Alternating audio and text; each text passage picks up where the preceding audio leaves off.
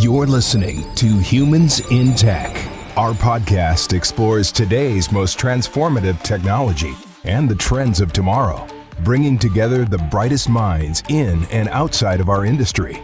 We unpack what's new in physical access, identity verification, cybersecurity, and IoT ecosystems. We reach beyond the physical world, discuss our digital transformation as a species, and dive into the emerging phygital experience. Join us on our journey as we discover just how connected the future will be and how we will fit into that picture. The U.S. federal government is a complex, heterogeneous ecosystem of departments and agencies creating, disseminating, and storing significant amounts of often sensitive data. The sector is no stranger to the scourge of cybercrime. Identiv tackles cybercrime in the U.S. federal government with hardware security keys. Leigh Dow VP of Global Marketing at Identiv, is joined today by John Guerrero, business consultant at Identiv, to discuss how security keys are increasingly being recognized as a sensible and responsible way to solve the federal government data security challenge. In 2018, over 31,000 cybersecurity incidents were reported by federal agencies. The following year, the U.S. government accounted for 5.6% of all data breaches and 2.1% of exposed data in the country. October 2020 saw an attack by Iranian hackers on state election websites aimed at downloading voter registration information and conducting a voter intimidation campaign. Just one month later, multiple U.S. government agencies revealed breaches by Russian hackers. What action is being taken to fight this wave of attacks? A recently issued data breach notification bill, the Cyber Incident Notification Act of 2021, would require federal government agencies, federal contractors, and critical infrastructure operators to notify the Department of Homeland Security's Cybersecurity and Infrastructure Security Agency, better known as CISA, when a breach is detected so that the U.S. government can mobilize to protect critical industries across the country. So, what's the biggest challenge to put this into play? One of the pervasive challenges to building impenetrable federal government cyber defenses is human error, often the weakest link in the security chain. Government employees are prime targets for cyber attacks because they have access to sensitive data, such as financial, economic, and military records. Hackers typically target government employees using phishing scams, posing as trusted sources to access login credentials. But there's a solution, and we've got John on today to talk more about it. To start, John, um, maybe take our audience through your background. Your roots with Identiv run pretty deep. Yeah, I've been affiliated with Identiv for probably 18 years now, uh, back when they were SCM Microsystems. Um, I started my career in multi factor authentication and cybersecurity as a uh, technical supplier in the industry. And quickly, um, Identiv became one of my primary vendors. And uh, for the course of the next, I don't know, 10 years after introductions with them, we worked together. And um, when I decided to move on to my next phase of career, I then have reached out and it was a perfect fit. And I joined the Hirsch Access Control team um, and uh, worked there for, you know, I think five or six years as a global VP of sales and services and um, received one of those offers you can't refuse, uh, you know, from MasterCard. And, and, and, I jumped on that for a little bit. Um, and then uh, it looked like, uh, a family issue popped up and I had to relocate back to Arizona. And at that point, Dr. Mueller invited me to join his team, and it took all of about 30 seconds for me to say yes, having such familiarity with uh, Dr. Mueller and, and everybody else on his team, really. And um, it was just a logical progression for me. And then with uh, 2020 being the tumultuous year that it was for everyone, um, I had some adjustments to make for family from health issues and uh, just adjustments to the the whole norm of working remotely again. And I decided to move out on my own, start up another business, and uh, fortunately, I've uh, I've been consulting with Identiv now for a little over a year. It's been a good fit, and uh, we've had a lot of focus on specific products, and uh, it's been great. Um, so I have a similar uh, journey. Um, you know, definitely been consulting uh, for a long time, uh, and then you know came across Identiv and of course uh, Dr. Mueller as well, and um, I just have really enjoyed working with him. What um, what connections can you draw between the work you were doing with federal physical security ten years ago and identity devices today? Like, what's really changed? Well, it, it's funny because it's it's what hasn't changed. I think is where the biggest connections are, um, and it's change. It's it's it's what hasn't changed that that's brought about a lot of change, and and I'll try to explain myself there. But uh, you know, 10, 12, 15 years ago, the federal security platform was built around PKI, um, and and the technology today still remains in place. Uh, there have been some, you know, advances in the technology, but the fundamental foundation of the platform is still the same. Um, and with that, the CAC and PIV initiative started for the federal space for all the um, civilian DoD users, and you know, it's just one of those things that that authentication method has stood true. It remains one of the primary authentication, me- the primary authentication measure for the federal space. And, you know, that both the physical and logical access teams that I work with with Identiv have, have always built solutions and supported solutions around the advancements in the technology and the growing use cases. And I think just as equally important, the user experience around those CAC and PIG PIV initiatives because you know we're, we're not talking about you know one agency we're talking about all the agency and literally hundreds and thousands of millions of users globally so it's it's um that whole commonality there and the change that came within that commonality of the technology that that that's kind of been the glue of the relationship I've had with Identiv and and uh, both teams. Can the federal government agencies become more intentional about aligning their operations to the latest and most robust industry standards and protocols? Is that necessary? It is absolutely necessary. And, you know, I think, you know, what the question is there is really is how do you get this 900 pound gorilla that is the federal uh, government to, you know, adjust accordingly to the fast paced changing IT security landscape? And, you know, in my opinion, you know, one of these steps, and, and probably one of the biggest steps, is is opening the the lines of communications. And I think the federal government took a good step towards that with the development of, of CISA, the Cybersecurity and Infrastructure Security Agency. Um, you know, that was developed in part, not not the only part, but in part to open up the communication between parties and you know address new technology and that technology can be used to either help secure data or conversely be used by the you know distractors out there to steal data and so the more communication and information that can be shared and flows the better prepared the federal government can be to address these efforts.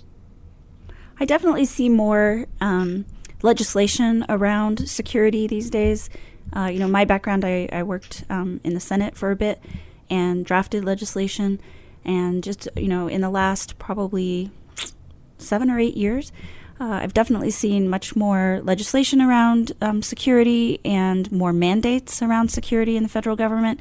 And now the trick is, right, that these uh, many of these mandates are not funded or the funding isn't earmarked for the mandate. Um, and so now it's you know going back and saying, okay, well these security measures are super important, um, but the funding isn't there, or you know, how does the the CIO or the CISO, um, you know, earmark those dollars to make sure that the mandate is, info, you know, is um, implemented? Yeah, yeah, and I think unfortunately, um, you know, and this is again just my opinion. I think inevitably what's going to drive that funding is going to be the unfortunate incidents like we recently had with the pipeline hack. Um, it's going to take some some unfortunately bad things to happen to really make um, the the the the government sway into saying, okay, this must take more of a priority. And I mean, that's how initially the CAC and PIV initiative started. Um, there's just a lot of things that really, um, you know, it's unfortunate to say, but have to go wrong in order for people to really wake up and pay attention. Now, I think they've understood this by again, you know, the advancement of CISA, um, some of these initiatives that you've mentioned that uh, as of late uh, the presidency has enacted, but it really, uh, in order to not be just be a passing fan, passing fancy, excuse me, it really needs to to be maintained, funded, watched, and and advanced. I agree, and I think you know security companies um, and our associations that we have, you know, that we're members of, are doing a lot to try to also um, increase the education about these technologies because you know it is complex. Very much so, and that's the one thing that I've always enjoyed about working with Identiv. Um, they've been so entrenched in the federal business for so many years that they are a voice to be heard. Um, they have a great technology on several levels of the different teams with different solutions, and you know the, there's a big understanding here of what needs to happen, how things need to happen, and how we go forward to to become that voice that says, you know, we understand what you need from a security requirement, we understand how you need it delivered, and we understand the, the importance of the support and the user experience going forward. Through its login.gov program, the U.S. Uh, General Services Administration, GSA, has rolled out a single sign on approach across different agency applications. Use of FIDO, Fast Identity Online, is you know obviously one option. Uh, tell us about your experience with FIDO and FIDO 2. So, f- from the inception of FIDO, which goes back you know a few years, you know, we're talking 10 years here, um, I've, I've really been a fan of the technology. Now, I've only been involved in it for probably the last five or six years. Um, but, you know, without making this a conversation or a discussion on where passwords fail, um, and without making this a, a, really technical conversation, I will say that it's it's fairly easy to break down what I like about the technology, and and having a, a history as uh, deploying and supporting um, MFA and PKI solutions from a from a high pers- from a high overview, uh, the FIDO solutions are you know they're very strong authentication mes- methods. Um, it utilizes standard public key cryptography, so it, it is truly a strong authenticator. Um, it the open standards that FIDO FIDO 2 are built on make the technology so scalable. So that opens it up for not only applications but to be taken advantage of by the user base that it's out there um, it, it could be easily integrated into applications, is another great point. Um, it's not as complex as some of the other solutions that are out there to integrate, but um, not only is the integration easy, but it's at a lower deployment cost. Um, so with that lower deployment cost, you also get lower support costs, and everybody that's you know inherent about designing in a security solution understands the importance of keeping the costs down on that. And and one of the I think advantages that it has that that doesn't get much credit is it's the easy user experience. Um, you know, it's very easy for a end user to grab a security key, register a security key on an application, and then use that security key and know that, or maybe not know, but at least there should be an understanding that they are using one of the strongest authenticators out there on the market to secure the data that they're in, uh, they're um, accessing. I was talking to someone the other day um, about Fido, and I was telling them that for the first time, I think ever, I saw um, Fido being talked about in you know a very consumer-oriented technology magazine. Um, so you know, really seeing Fido start to take off and become something that you know not just people in in the security world are talking about. Yeah, and I think what's driving it is that there are a lot of applications out there that are used by just everyday citizen in the U.S. and other uh, countries that that utilize the space. They understand the importance and the sensitivity. And when you start looking at a, an organization like Facebook, and and they're securing, they're allowing you know FIDO security keys to authenticate to their application. They understand that you know people are putting information out there that they don't want just anybody to access. Um, they don't want access to their information uh, to be just distributed worldwide. Um, and it's not just the high profile users that are out there, the celebrities and everybody else, it's the everyday user. Um, if there's money to be made, somebody is out there looking to try to gain that information to access your, your data. Hardware security keys are increasingly being recognized as a sensible and responsible way to solve the federal government data security challenge. Can you talk about how Identiv's current UTrust FIDO2 security keys uh, are a part of that? Yeah. Um, so Identiv is is not the first, obviously, to come out with a FIDO security key. Um, but what I will say is that, you know, it's built on the FIDO Alliance standards. Um, there's also some additional security protocols that are available on the keys, like one-time passwords or OTP, um, as well as you know the PIV applets that are on there for certif- digital certificates. So it's it's a very secure measure. As we said, it's a strong authentication method. Um, but I think where what really separates the Identiv keys is the experience Identiv has in supporting the U.S. federal CAC and PIV, PIV initiatives, as well as the long-standing history Identiv has as a manufacturer of hardware security devices.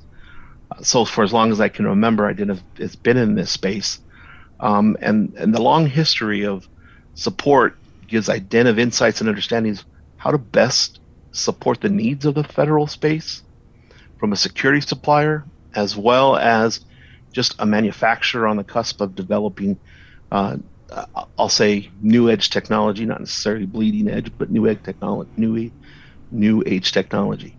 Um, and then the history of, of being a manufacturer for over the 18 years that I've been associated with Identiv, um, you know, it just speaks to their ability to produce a quality product. Um, and more so, that experience has always led that product to be introduced at a very, very competitive price point.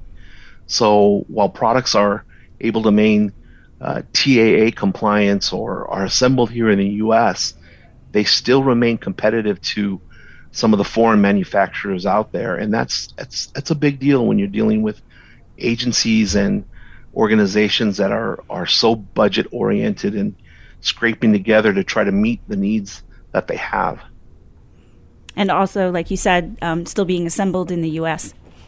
Yeah, exactly. That, that's that important. key critical point. Um, so, what's next on the horizon for Identiv's, Identiv security keys? You know, right now, Identiv is is um, always on the hunt for what's going to be the next big thing. And when you're looking at that, you have to take a look at all the different technology advances. The new the new use cases are always an importance, and they'll always drive, drive excuse me product development. Um, specifically, Identiv right now is looking at biometrics and Bluetooth uh, for integration into their next generation of keys.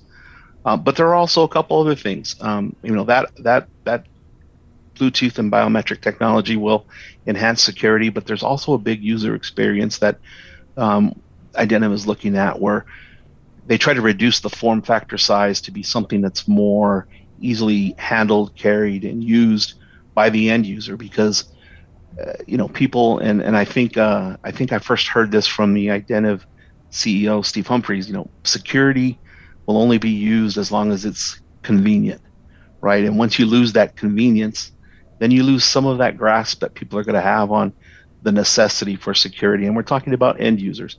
IT teams will always want that security, but the end users try to skirt around it if it's not convenient. And and that's what's you know Identiv is is is always looking at is how do we maintain a top level security product while still looking at uh, addressing the needs and the use cases that are out there for the user experience. Well, you know, government employees are always right prime targets for cyber attacks because they have access to you know such sensitive data. So thank you for sharing with us um, some solutions for that.